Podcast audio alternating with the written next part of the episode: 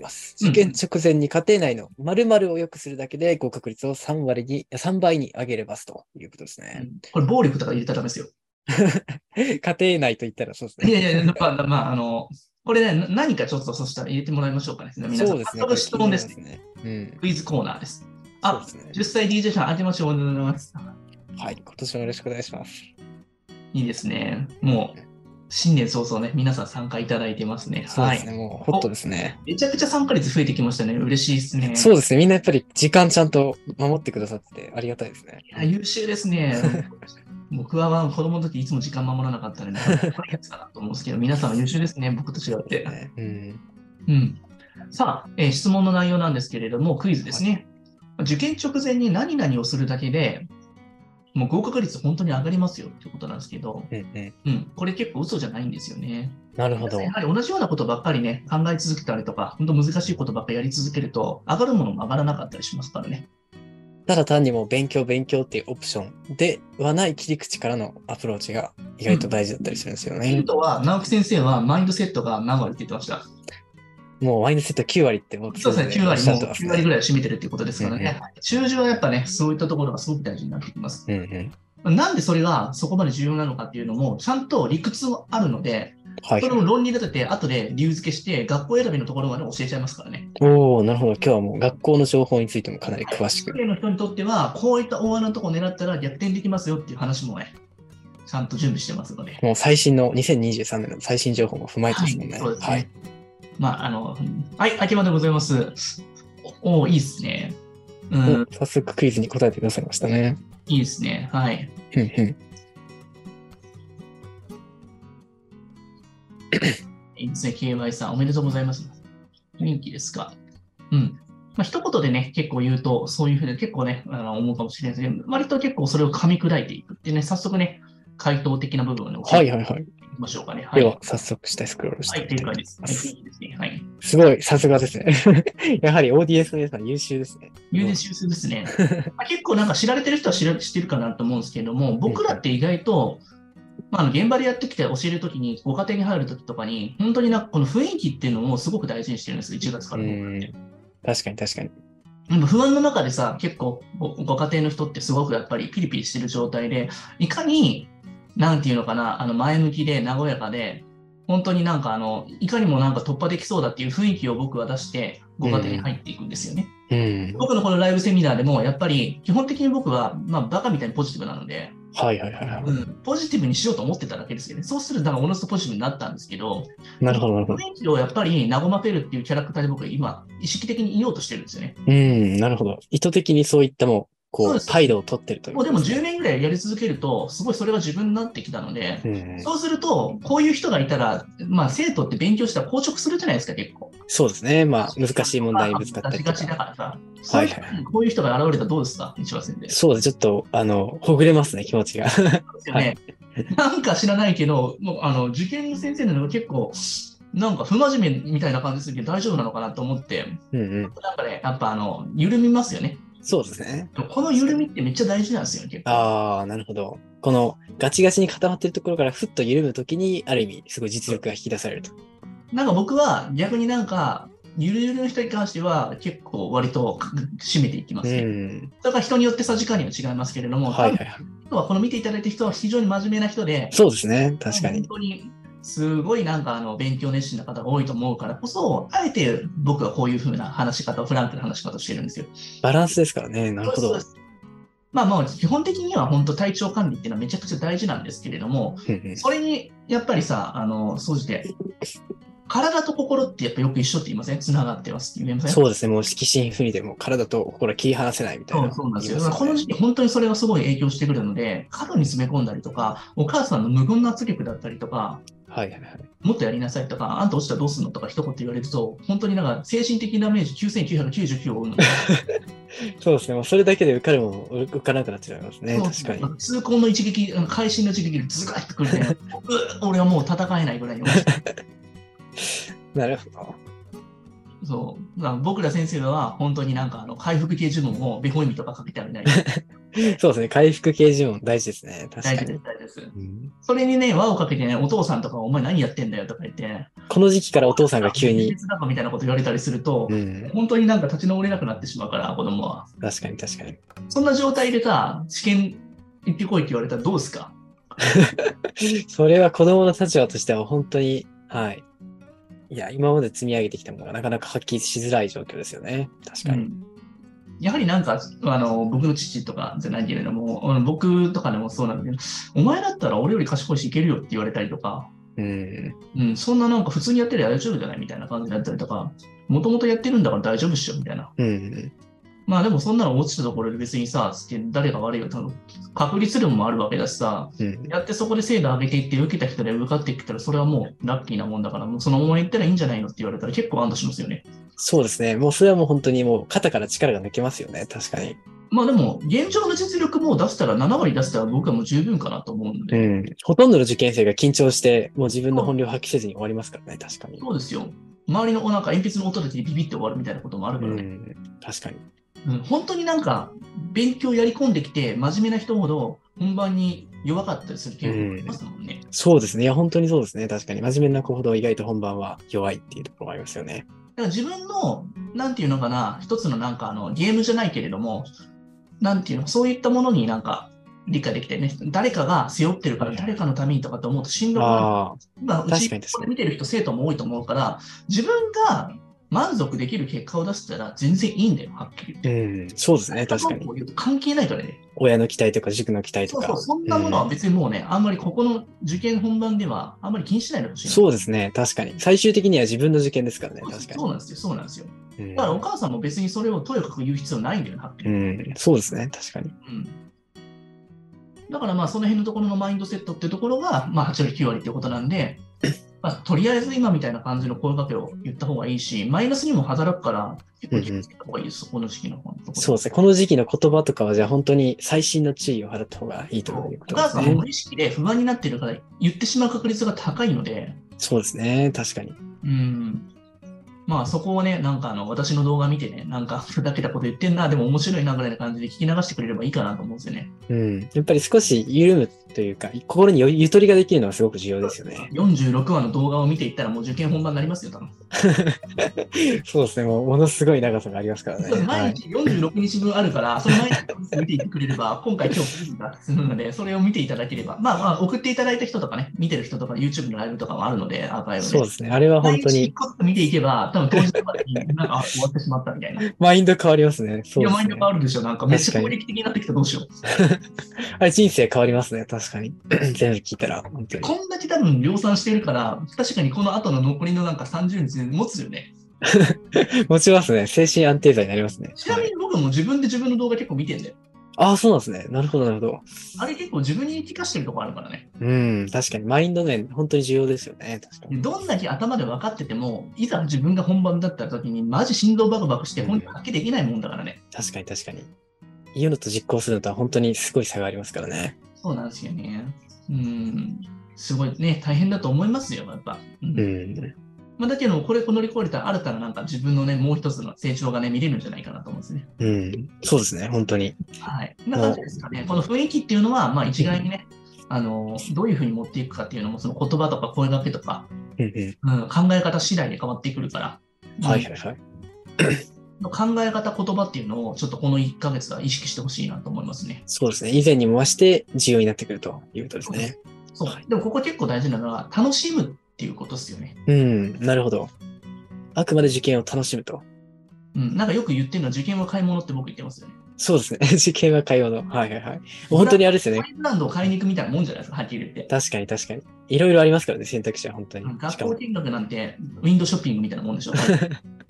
そうですね。まあ、結構な金額もかかりますもんね、やっぱり受験期待生し高めていって、うん新年明けて、そしてお参りして、合格祈願してっていうのも、あれも一連の流れのイベントそうですね、イベントですね、確かイに。ベントなん ですよ、それは。うん。お母さんの心のさ、よりどころをさ、ちゃんとそこで埋めていってあげて、不安になって、そこでなんか願かけて落ち着いてみたいな感じになって、それもそれでいいんですよ。やっぱ楽しまなきゃいけないです、その状況。うん、まあ中学受験という一つの、まあ、一大イベントですね。なるほでども。考えてください。この受験終わったら、子供とこうやって、苦しみながら何かのものを成し遂げるってことってもうないですか、人生。いや、本当にそうですよね。もう今は、あの、当然のように思ってますけど、後から振り返ってみてれば、ある種、本当にすごい時期ですよね、この時期っていうのは。うん、だから、子供とね、親と子で紡ぐ最後のね、最初で最後の戦いかもしれないよね。うん、もう本当にストーリーですね。それ終わるとさ、もう子供、自分の受験じゃないですか、高校受験大学はいはいはい。そうですね、もう二人三脚状態もこれで終わっちゃいますからね。そうなんですよね。だから親が手をね、あ貸してあげるの今しかいないから、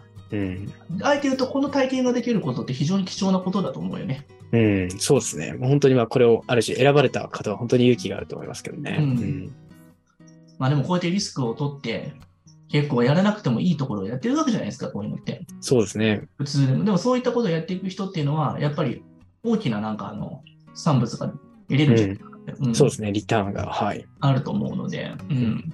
何よりもメンタル強くなりますよね、そうですね、もう本当に 何かを超えたやっぱり顔がしてますよね、皆さん。前半の時から心臓バクバクでしたよ、一人で全部やった時にお客さん全部取って、はいはいはい。やってお願いしますって言われたけど、最初はさ、いや、やりますよみたいな感じで強気でいくんですけど、うん、いつも心臓日焼けでやってるんですよ、はっきり言って。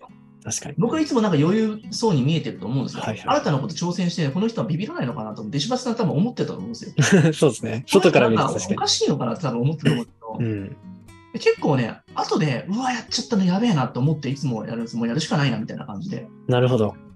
そうやって、そうやって、毎年毎年こうやっていったら、知らないうちになんか心臓に毛が生えてきた感じですよ。ああ。やっぱりまあ、超えていくいくんですね、そこのステージを。うん、ただでも言えるのが、そういうのも無理難題をやるって決めて、もう怖がってもやってマジでよかったなといつも思います。うん、そうですね。逃げなくてよかったな本当に思ってます、それは。なるほど。逃げたらさ、逃げた自分がずっと残るし、あの時やっときゃよかったなって後悔だけが残りますからね。そうですね。まあ、やったら得れるかもしれないし、得られないかもしれないですけど、やらなかったら本当に確率ゼロですもんね。。まあ、そもそも失敗なんて存在しないと思ってるんで、僕は、うんそうですね、確かに。うん。まあ、でも受験の不合格、合格とかって、まあ、やった人しかその結果って出ないからね。うん、そうですね。やらなかったら元々ゼロですからね。確かに。だから挑戦することに意味があるから、うん、その後のところに受かるっていうところは、まあ、閉眼校とかしっかり抑えてたらそれは受かるわけじゃないですか。まあ、全滅ってよっぽどのことなかったらないと思うし、うん、うんうん、あとなんで全滅とかそんなに起こりにくいのかっていうのもちゃんとあるんですよね。なるほど、なるほど。中学受験で思ってる以上に受かりやすいですよ、みんな思ってる。それは確かに一度経験してみないと分からないですよね、その感覚は。これはやっぱ年間にやっぱ10人ぐらい見て見てきてる人じゃないとちょっと分かりにくい感覚なんですけど、それもなんか塾でバーってやって、なんか全体的にしちゃダメですよ。個別で10人のご家庭それぞれ違うパターンで見た、はいはいはいはい、合格まで導いたっていう経験がある人じゃないと、この感覚がちょっと分かりにくいかなうん、確かに確かに。いや、これ全然違うよね、やっぱね。そうですね。やっぱりその、集団で教えてると本当に確率的になってきますけど、やっぱりその、一人を見てる、それを何人も持ってるっていう経験はかなり違いますね、集団塾で教えてるのとは。うん、うん、なんか自分が導くってところに結構近い部分にあるもんね。うん、そうですね。より戦略的になるので、その話をちょっとしていこうかなと思うんですけど、ここからは結構、はいはいはい、本当、有料級なので、そうですね。結構ね、今日見ていただいてる人はラッキーかなと思います。はいはいはい。では、こちら。はい生活習慣のところですかね。はい。ね、えー、入試当日直前期に実行すると合格率が格段にアップする気象法ということです。気象法っての面白いね。気象法。 なかなか珍しい切り口ですね。いやな、まあ、まあ、僕が勝手に考えた言葉ですけ ど。まあ、こなんか僕の YouTube の一番最初に上げた動画って知ってます、一番先生。成功する一日の作り方というテーマ で。よく知ってますね、、はい。はい。もう本当にバズってましたので。はいい恥ずかしいんでやめてほしいんですけど、なんかめっちゃ時長い自分が残ってるんです けど、ロングヘアの。そうですね。ぜひ皆さん。んよくわかんない角度で撮ってて、めちゃくちゃ恥ずかしいやつね。なんか謎になんかめっちゃ再生されて。めっちゃ再生されてます、ね、毎年なんかこんな時間に起きれないですっていうコメントしか買わないっていう。 そんなコメントだったんですね。いや、こんなこと、こんなこと現実でできるんですかみ たいな。そこは確かにちゃんと理屈があって、あれなんか適当に言ってるわけじゃないんだけども、はいはいはい、この時期だけは実行してほしいなって話っす、ね。ああ、なるほど。あれ、毎日実行するのは難しいけれども、この時期は実行してほしい。いや、あれ、あれ実行すると思うんだったら、毎日8時頃寝なき ゃいけない。そうですね、確かに。相当ハードルが高いですね。ぜひ皆さん。それできたら結構すごい子になるけど ね。でも、うちの教えてる生徒ではさ、それ実行してる子いるよね。、してる子いらっしゃいますね。はいですよね。 9時、8時から9時の間に寝て、はい。4時ぐらいに起きてあれ、マジ尊敬しますよね。そうですね。はい。まあちょっとその辺の具体的な気象法じゃないですけど、ちょっと見ていきましょう。これ結構変わるんでね、はいはい、この時期やるだけで変わるので。うん、まあ、頭が動くのって、大体ね、これ4時間くらいかかるんですよ。ああ、なるほど。確かにそうで退す任ね。時時間もか間かとるしてね、も大。抵。うん、確かに確かに。そうですね。7時ぐらいに起きても11時ぐらいから頭活発に働きますもんね。だから僕もなんか、朝の小テストとかで、8時半にしあの試験があるのに、なんかはい7時半とかに起きて、もうギリギリあーなんか寝た状態で行ったら、全然テスト取れなかった記憶あるの。なるほど、なるほど。確かに、事前にいくら詰め込んでても、やっぱり起きてから30分ぐらいしか経ってないと全然頭が働かないですよね。まだなんかさ、多分さ、夢の中なんだろうね、半分ね。うん、そうですね。足突っ込んでますね、そっちに。ううん、体だけはこっちで起きてるふりしてるんだけど、脳みそは多分違うんだろうね。睡眠状態なんでしょうね。うきっん、そうですね。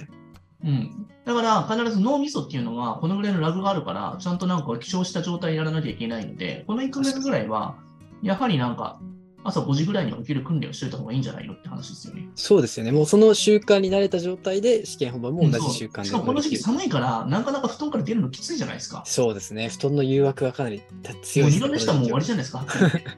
そうですね。なんか制服着て寝るとかもあるよ。ああ、なるほど。もはや、もう起きてすぐ行けるよそうれに。でなんかたあの暖房のタイマーマックスにする みたいな。28度とかに設定して何時になったら55度だよ。なるほど。いいですね。確かに暖房が効いてたら、まだ布団をちゃんと跳ねのけられますもんね。うん確かに。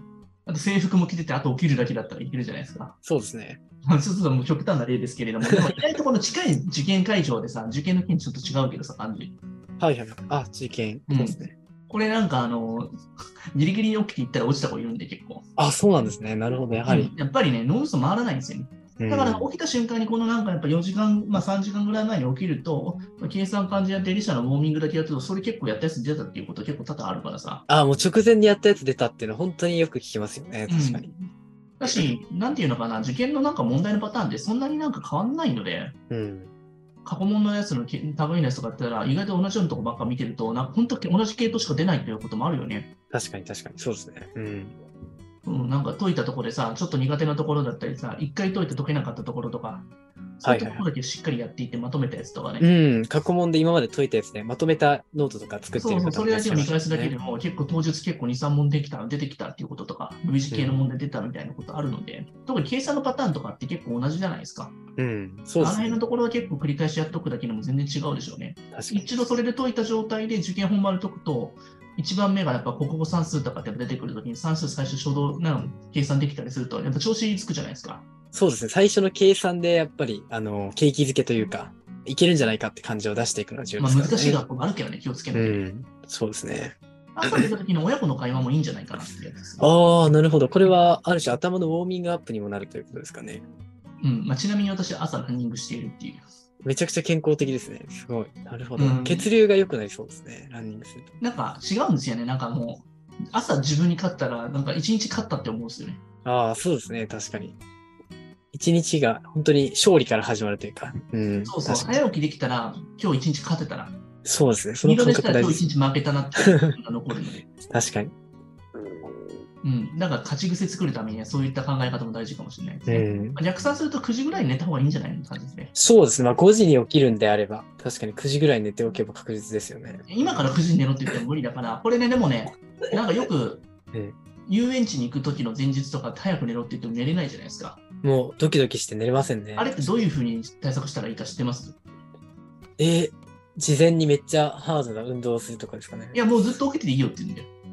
あ、なるほどそ。のままいつも通りでいいよって言ったら、意はい外となんかそのままあの結構寝れたりとか、あー次の確日か寝てたりするからそうですね。起きようとすると寝ちゃいますよね。意外とサンタさんをずっと待ってて、起きようとしたり、いつの間にか寝てたみたいなのありますもんね。確かうに。ん。サンタさんと遭遇したことあ るよね。すごいですね。しょ衝撃的ですね。うん。まあ、そういうこともあるんじゃないかな。 夜起きてるとなんかすごいことね、幻覚かもしれないけど、それは。そうですね。うんまあまあ、冗談を置いといて、そういうふうにやった方がいいんじゃないかなと思いますね。なんか無理して、なんかその日の前に早く寝ようとかっていう思考は良くないみたいね。そうですよね。うん。うんまあ、不安でまだ寝れないってことです、さっきのやつ、緊張感とかね。はいはいはいはい。うん、だったら起きた方がいいでしょみたいな。そうですね。もはやそれだったら一つでも多く覚えた方がいいですね。絶対いつか尽きるから。 そうですよね。限界まで勉強 強しときゃいいんじゃないそれでまあやっていって早くみたいな感じで。だからゲームとかスマホとかって寝る前マジやめた方がいいですよ。それは本当に良くないですね。あ脳覚醒しちゃうから、結構ドーピミン出ちゃって寝れなくなるんで、うん。寝る前の多分もう1時間以上前はスマホとか触んない方がいいですね、テレビやとっか。ぱりライトが目に結構きますからね、確かそうに。そうそう。 うん、オルゴールとかいいよ。ルなゴーんかル電子音とか YouTube とかの音なんか寝れる音のやつよりも、やっぱオルゴールとかね、ああいうね、あーアナログの音の方がいいですよ。確かに。アナログな、そうですね。確かに。オルゴールの音って結構眠くなりますもんね。そうっすよね。うん。いいんじゃないでしょうか、オルゴール。皆さんオルゴール買いま しょうね。はいうん。そうですねつ。貸し会議室の次はオルゴールですね。うんなんかどんどんアナログな路線に行ってますね。そうですね。いやいいじゃないですか。あと何回転回したら寝れるかみたいな。確かに。まあでもこういう話もさ、ちょっとなんか受験の前でこういうの聞くとさ、ちょっとクスッと笑ってくれるとさ、うん。結構なんか和むじゃないですか。そうですね。勉強勉強ばっかりやって、やっぱりどうしても、あの、本当に追い詰められちゃいますよね。うん次の、次、次めっちゃいい話。次そうですね。次はかなり、あの、密度の濃い情報かなと思います。では、行きたいとうんも思ういま一す。個前あったでしょ。もう一個前。あ、もう一個ありましたっけえーっと、ああったあった、そうで送すっねたやつ。それが、その話と関連づいてるんですけど、なるほど、なるほど。うん、多分送ってると思うんですけど、ありますか、えっと、一応3ついただいてて、倍率の見分け方と、気象法と合格率の話で、これ、なかったこれ。はいはい。あ、こちらですね。あ、これ、今いただきました。ありがちとょうっござといね、ます。ちょっとタイムリーなんですけれそども、うですね。でこはれ行き結たい構と重思いま要すなんで、ちょっとはいはいはいはい。お話ちょっとしてあすごいですねこれはめちゃくちゃ。はい。はい、ちょっと隠した状態でちょっと行あきましょうわかりまました。OK でちょっとすあ。のタイトルだけ大きくしてもらっていいですかね。はい、わかりました。はい。